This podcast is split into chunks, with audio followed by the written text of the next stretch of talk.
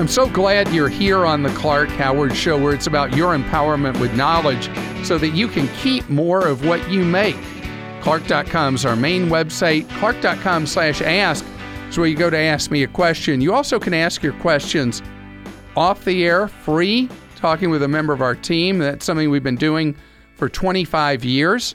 And if you go on Clark.com, scroll down a little, you'll see the phone number and hours each weekday for free off the air advice. We provide free off the air advice a little bit more than 40 hours each week. Coming up in just a few minutes, there's a new special warning for you about dealing with full commission stockbrokers. And this is something you've got to be warned on. And if you need to, make a change now. And coming up yet later, vaping has become very popular. And I want to talk about when vaping can be a good thing for you and when it can be a very bad thing. In the past, I have talked about Wish and Geek and AliExpress. In fact, Wish and Geek are, I think, common ownership. AliExpress is a service of the big uh, Chinese version of Amazon, Alibaba. And these sites, AliExpress, Wish, and Geek, sell things at ridiculous prices. I should pull up one of them right now. Let's go to Wish and see what they've got going on this second. So these are sellers outside the United States, often in China or elsewhere in Asia. And they sell an incredible variety of things for typically one to three dollars, many of them with free shipping. And they sell things that are more sophisticated items at crazy cheap prices, such as uh, smartwatches for here's a Bluetooth smartwatch for Android for $7. Seriously, $7. And I mean that's that's silly ridiculous. And really cheap thing prices on women's cosmetics and uh, so many different kinds of categories that they sell very very inexpensively. But when you order from these sites, you may wait 6 weeks before the items show up. Could be longer, could be shorter, but measure it in weeks. This is no two day delivery kind of thing. But these sites are growing by leaps and bounds in the United States. And Wish probably the most, AliExpress probably next, and then Geek following that. There is no customer service after the sale with any of these. But again, you're buying things at prices that are crazy low. Clothing.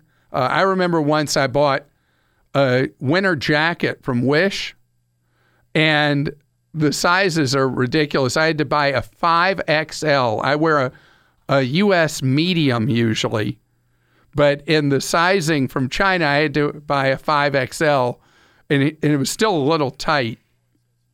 And I got this thick winter coat for $15. That was shipping included. The only problem was the zipper broke in one season. So it turned out it was too expensive at $15. But Amazon, feeling the heat, feeling the threat, has now responded with an answer to Wish Geek and AliExpress. And Amazon is now offering a what they call their 10 and under collection. You do not have to be a Prime member to shop in it. You don't pay shipping charges even if you're not a Prime member. And a lot of clothing and accessories in it, but they're divided into a lot of women's clothing, electronics, and then a variety of other items that are less significant in the 10 and under store, but it's basically their counterattack to people buying all this stuff from the discount Asian sites. So it's something that I've been looking at. You should check it out if you are a bargain hunter and see if you can find a real deal. Jason joins us on the Clark Howard Show. Hi, Jason. Hey, Clark, how are you? Great. Thank you, Jason. So, you are teaching a one year old how to save money. That's very impressive. Yes, I don't want him to make the same mistakes I did financially, so I'm trying to get him on the right path at an early age. All right. So, how can I be of service with that? I opened a savings account through my credit union, and uh, it's just a savings account, and he has about twelve hundred dollars in it. And I was twelve hundred. I try and put a hundred dollars every month into his uh, savings. That's fantastic. My question, more or less, is should I try and put that into CDs using a laddering platform, or should I put into an IRA form? Because this is money that he's not going to touch. This is for him when he becomes an adult, and then he can hopefully save it or do whatever he needs to do with it for college or something. Okay, great questions. First of all, what's the credit union paying you on the savings? It's just your basic normal savings account, Clark. I don't think the interest is very high at all. Maybe I get two cents or three cents every quarter or something. It's so basically, they're much. paying nothing. Yes. All right. So we got several things to discuss. One, I love the way you're thinking about the IRA, but you can't open an IRA for a one year old. Okay. But you could do this. You could open a Roth IRA. Are you funding a Roth IRA for yourself? Um, I am in a way, I guess. I have like a 457B that's uh, Roth through okay. my employer, if that's the same thing. All right. So here's what I'd like you to do in addition to that. I'd like you to open a Roth IRA that is your Roth IRA Right. And name your one year old is your beneficiary. Okay. So if you were to to uh, die younger than you'd hope, your one year old would be the one who would inherit that Roth. Okay. You also, with a Roth, at any time for any reason, can withdraw your contributions, not your earnings, but your contributions. Right. So you could benefit both of you even if you live a full normal lifespan in this way. Okay. You open the Roth, you put money in it that you right now have been putting in your son's own savings account, and you have this Roth, and you know how much you will put in it each year $1,200 each year. When your son reaches adulthood, and there's something that you feel is fine for your son to be doing, Right. You can withdraw as much of your contributions as you want at any time and give them to him. But all the earnings that the Roth has had over the years will remain as yours and will continue to grow tax free till you retire. All right. So it's the it's the most efficient way to do this, especially because you're sacrificing to save twelve hundred dollars a year that you're earning like nothing on. You put money in a Roth, like if you put it in Vanguard, you could put a thousand in there and open a target retirement fund close to the year you're planning to retire, let's say. Okay. And you put that same 1200 in there and over the next 17 years or if you wait till child's 21, next 20 years, you can let that money really grow and you keep the growth and as much of the er, as the original money you put in, you can give to him. All right. That would be Sounds the good. perfect way to do this. And it keeps control if you're worried that your child's not mature enough at what would normally be considered to be adulthood and you want to wait a little while. Right. You can wait and give it to him later. All right. So that's what I would do. And the credit union thing with the very low savings rate, that's not right. appropriate for what you're trying to do for your child. Gotcha.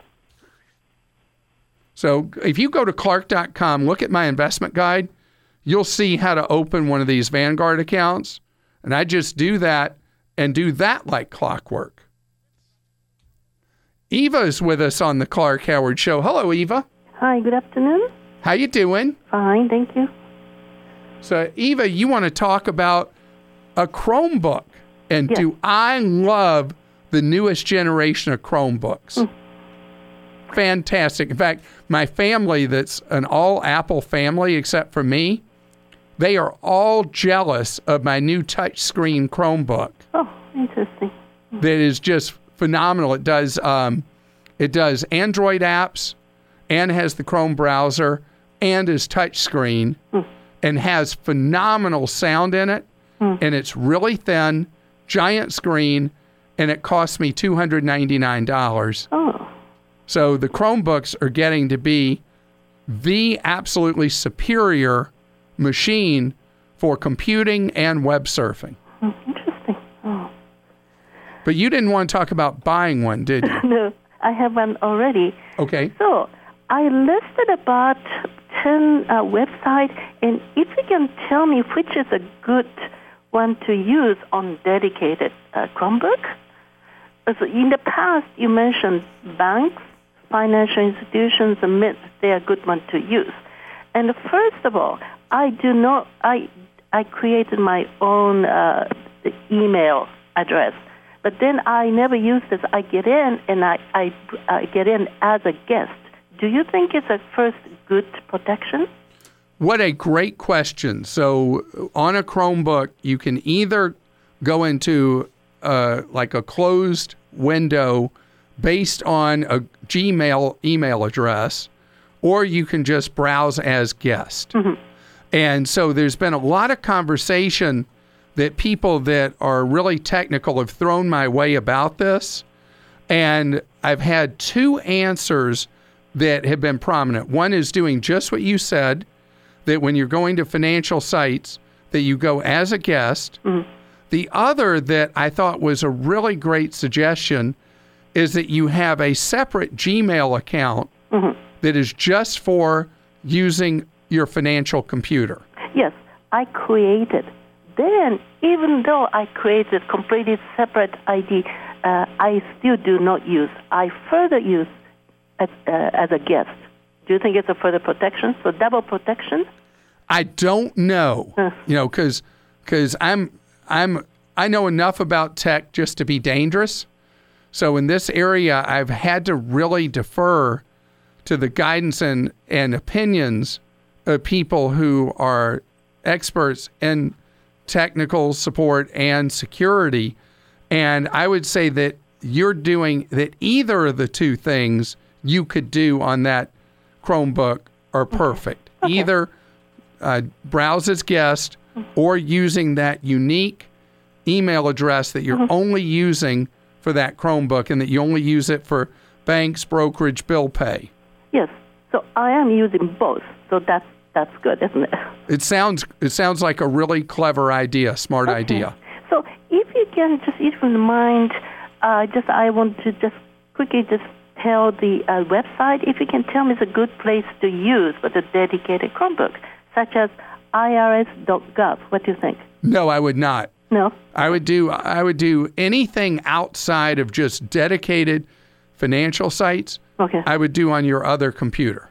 To clear, clear, uh, clarify, no immigration site, no passport office, no social security, uh, no DMV, no credit bureau, no annual credit report.com, Nope. no medical uh, ins- institutions on bills. Nope, just Ameri- just strictly bank brokerage bill pay.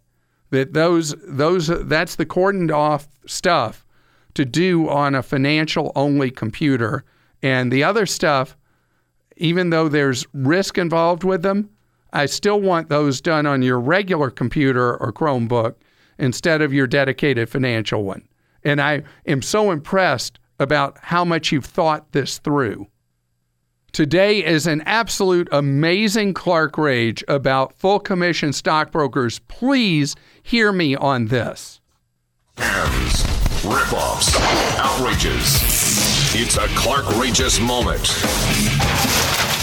There is some hideously ugly behavior going on from some of the full commission stock brokerages Morgan Stanley, UBS, the brokerage arm of Citibank, and a number of others now that are playing rough with you when you have a broker at one of these companies who chooses to leave and maybe they now want to go be a fiduciary where they would only look after your interests, the brokerages are now fighting you on following the person you trust because they don't want to lose the business.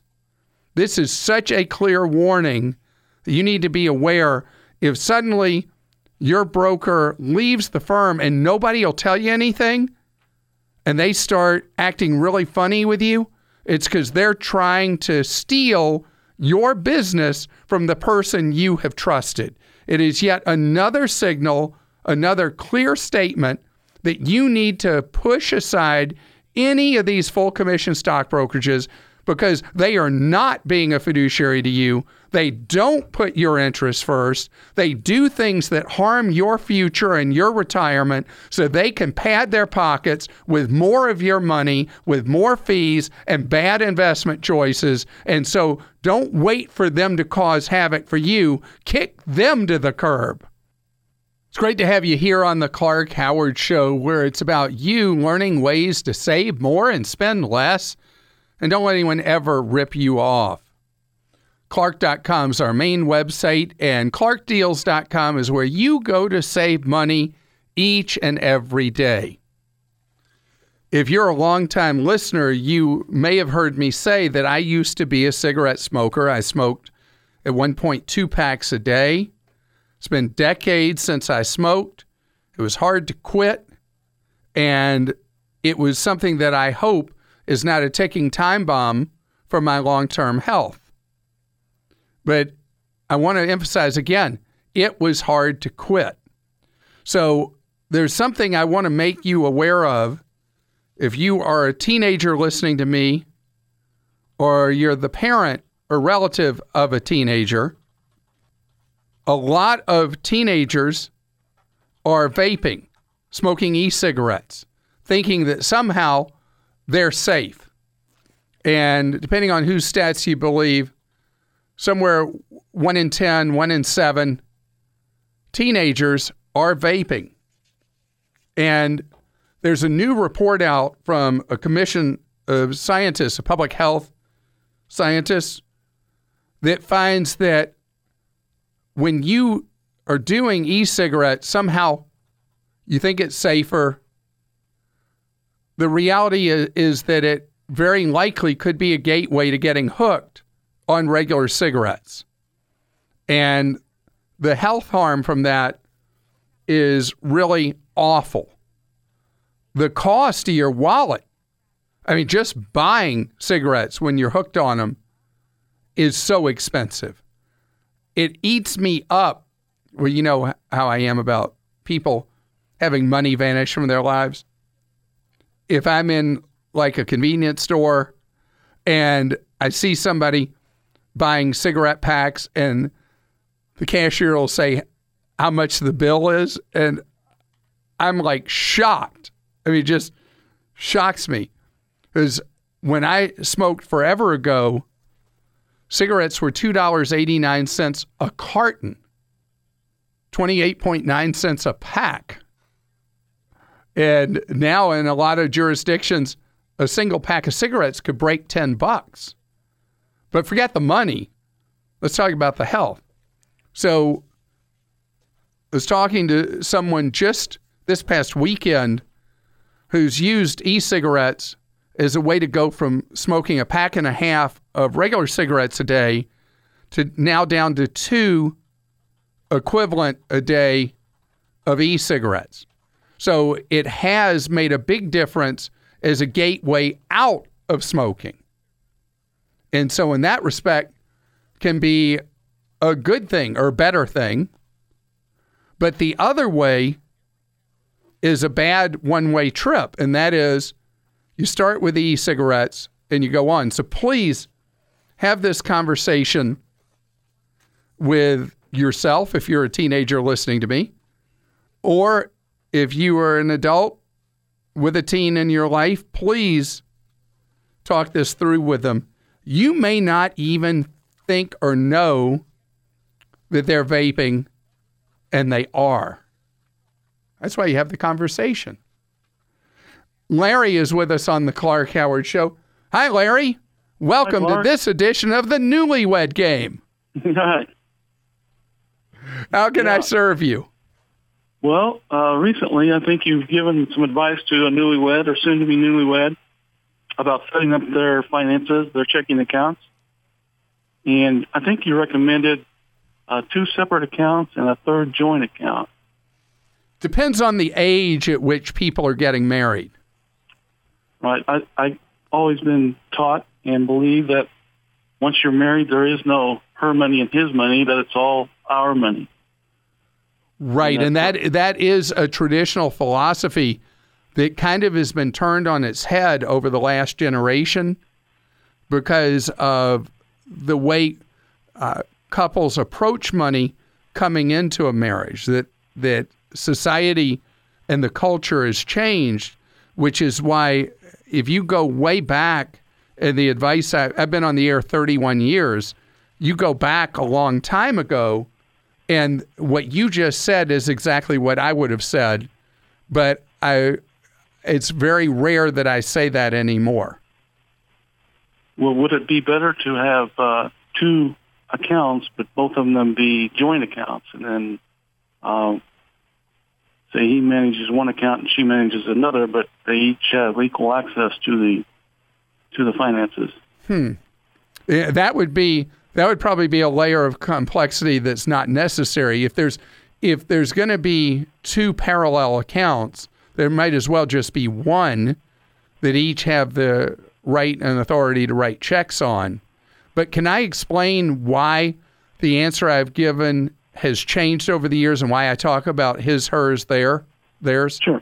All right. So today, average age of marriage is much older than it was when I went on the air a generation and a half ago. And so people are already established in their own lives, typically their own careers, and their own philosophies about money. So I have uh, come to believe that you have a, a joint account for the common expenses. And so each has to contribute a certain amount that the couple agrees on, could be based on a ratio of what each earns, that goes to paying housing, you know, whether that's rent or mortgage, utilities, cost of transportation, whatever those things are. There's a household account that every month always has enough money in it, in theory, to pay the ongoing bills. And then that gives some independence past that for each that will come into, if they come into a marriage as adults that have been out working for a while, they're going to have their own habits, their own uh, attitudes about money, and having some separation of some funds reduces the potential sources of friction and tension in the marriage. So you hear me say tend to, could, would. You don't hear me saying this is the only way to do it, do you? No. Right. Because it really does matter the dynamics uh, within a couple and between a couple. What's the right answer? hmm So, what is it that's made you think about this and, and want to bring this up? Well, my wife and I have uh, separate but joint accounts, basically because we do things a little bit differently. I like to keep track of every expenditure and keep my um, balance, you know, up to date, whereas she's a little bit more careless with that and just checks her bank statements and goes online to see what her balance is. Well, or she Oh. could be more like my mom was when my mom was living. My mom thought that you had money as long as you had checks left. right? Could be worse, right? Right. So if this is a way you just described to me a scenario where you would feel really frustrated with your money habits being so different than hers if everything was all in one account. So if that system works for you, having these parallel play kind of accounts that you each can use, but one's her principal responsibility and one's yours, that's fine with me. The most important thing is for a couple to find their relationship with money being worked out in a way that does not bring tension or disagreement into the marriage as much as you can. Right. And one one other thing was that, you know, if you do have a separate account, uh, it could lead to other problems where uh, they might not share the information with each other. And and yeah, and that's referred to in the lingo of our trade as financial infidelity. And there are people who believe that financial infidelity could be more harmful to the trust in a relationship than traditional infidelity. So, being honest with each other and communicating with each other, regardless of how you handle money, is core and key to keeping that trust and building that love over the years. Ryan is with us on the Clark Howard Show. Hello, Ryan. Hey, how, how you doing, Clark? Great, thank you, Ryan. You want to talk about business credit cards and personal credit cards, right? Yes, correct. What's the story? So I have I have a growing business, so I wanted to to help out with cash flow, get a um, personal credit card, and we also got a business credit card at the same time. Uh, they are bigger amounts than I got before, as far as my previous credit cards. So right now I have a total of four that I help out, obviously my personal bills, and then uh, help out with cash flow for the business. But now it's to a point to where it's like it's kind of getting a little bit overwhelming managing all the accounts and the money that comes in and out and all that type of stuff. Just want to see if you had any recommendations on how to how to keep everything in line and and kind of keep it a little bit easier for me to manage. Right. So what I do because I operate my own company is I have they're all personal cards. I don't carry any business cards, but they are segregated by purpose. So I have personal cards that are only used for personal things. And then I have the personal cards that are used only for business activity. So I'm Gotcha. able to eliminate a lot of accounting headaches by having my personal ones that just I use. You don't have to worry that much about what you, you know, how you use those and all that, other than being careful with not spending too much. And then with the ones that you would dedicate to your business, if you have, let's say, two of those, then you've got an easy ability to track business expenses because the only thing that would ever be on those are expenses for your business. Do you run a balance or do you pay in full each month? So I, ha- I have two cards that now um, charge the APR, so I keep those at, at zero balance. And then now the two other, um, I got a capital, or I got a two credit cards that don't have a um, a balance on it. So I'm going to probably keep like a 20 to 30 percent on those, and those have a balance of 10,000 and 12,000, no 13,000 as far as the credit limit. Okay, so I had trouble following that. What are you doing with those two? You said you started I to say Capital use- One for one of them. It sounded like. Yeah, that one's the personal one. So I use, I mean, I maybe five percent on personal, and then everything else is for my business. I really don't do anything personally on on mainly the cards. And then for the the other one, strictly business, that one's a um, a business card, and that one's obviously 100% in the business. Well, you said keeping track. Did you mean how to do it for accounting purposes? My CPA told me kind of exactly what you said, so that makes a lot more sense because I do have at least the three cards I use somewhat personal, like 5% personal, and the rest uh, with the business, and then just tra- keeping up with the transactions and statements and stuff. That's kind of been overwhelming. Yeah, But that's you're why right, I would completely. Uh, if your accountant said the same general thing, then yeah, you definitely want to segregate. And personal cards are only for personal things, and business cards are only for business things. Period. Gotcha. And then the accounting uh, that right now is a headache and keeping track of it and all that, you eliminate all that. And then it True. gives you the Okay. ability. How much volume are you running through on cards each month for your business? I didn't quite follow that. Probably around 20 to 25. Twenty to twenty five thousand dollars a month. So you need to go see the world because you got enough charge volume. If you like travel, you're going to be able to use travel reward cards and earn massive free travel just over a volume of uh, 250 to 300,000 dollars a year.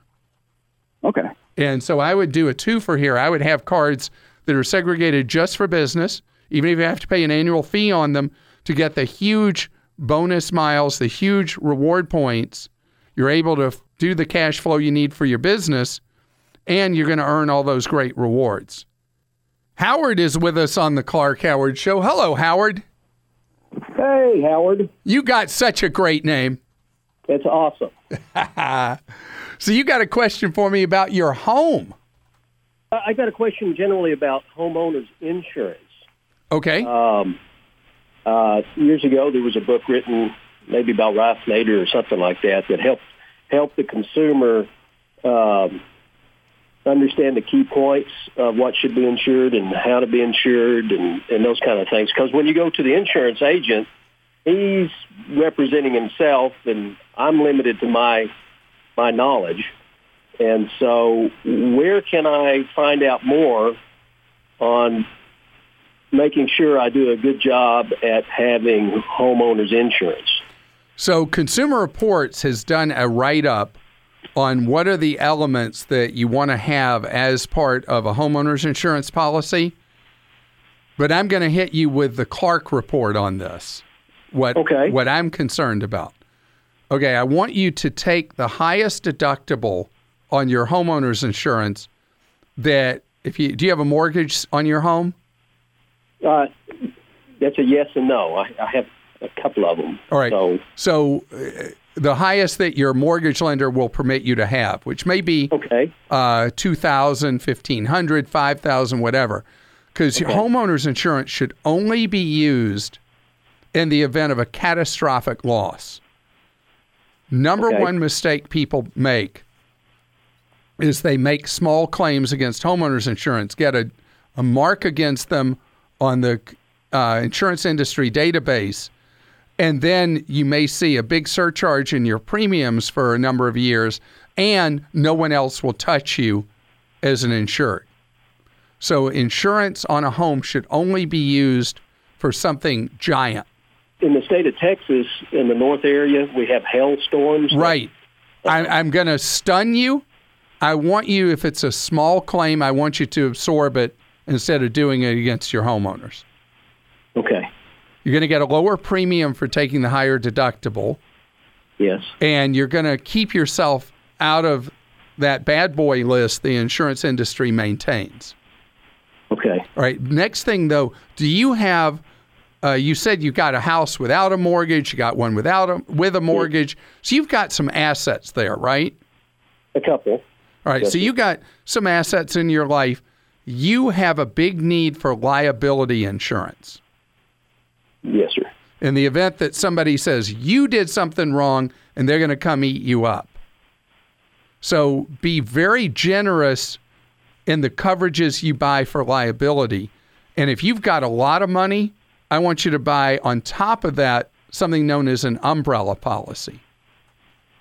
Okay. And an umbrella sits on top in the event that something really bad happened, that somebody really came after you, like for a car wreck or somebody gets hurt at your property or whatever, that the umbrella sits on top of all that and protects and preserves your assets.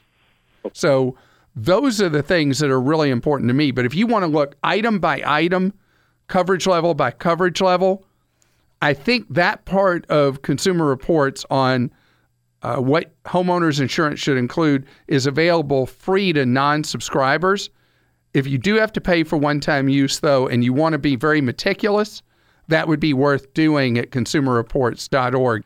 You're listening to The Clark Howard Show. If you've enjoyed listening to this podcast of our show, I'd love it if you'd subscribe. Whatever your favorite podcast app is, we're pretty much there. And whether you love what you hear from me or hate it, take time to write a review. It's how we all learn from each other is from those reviews.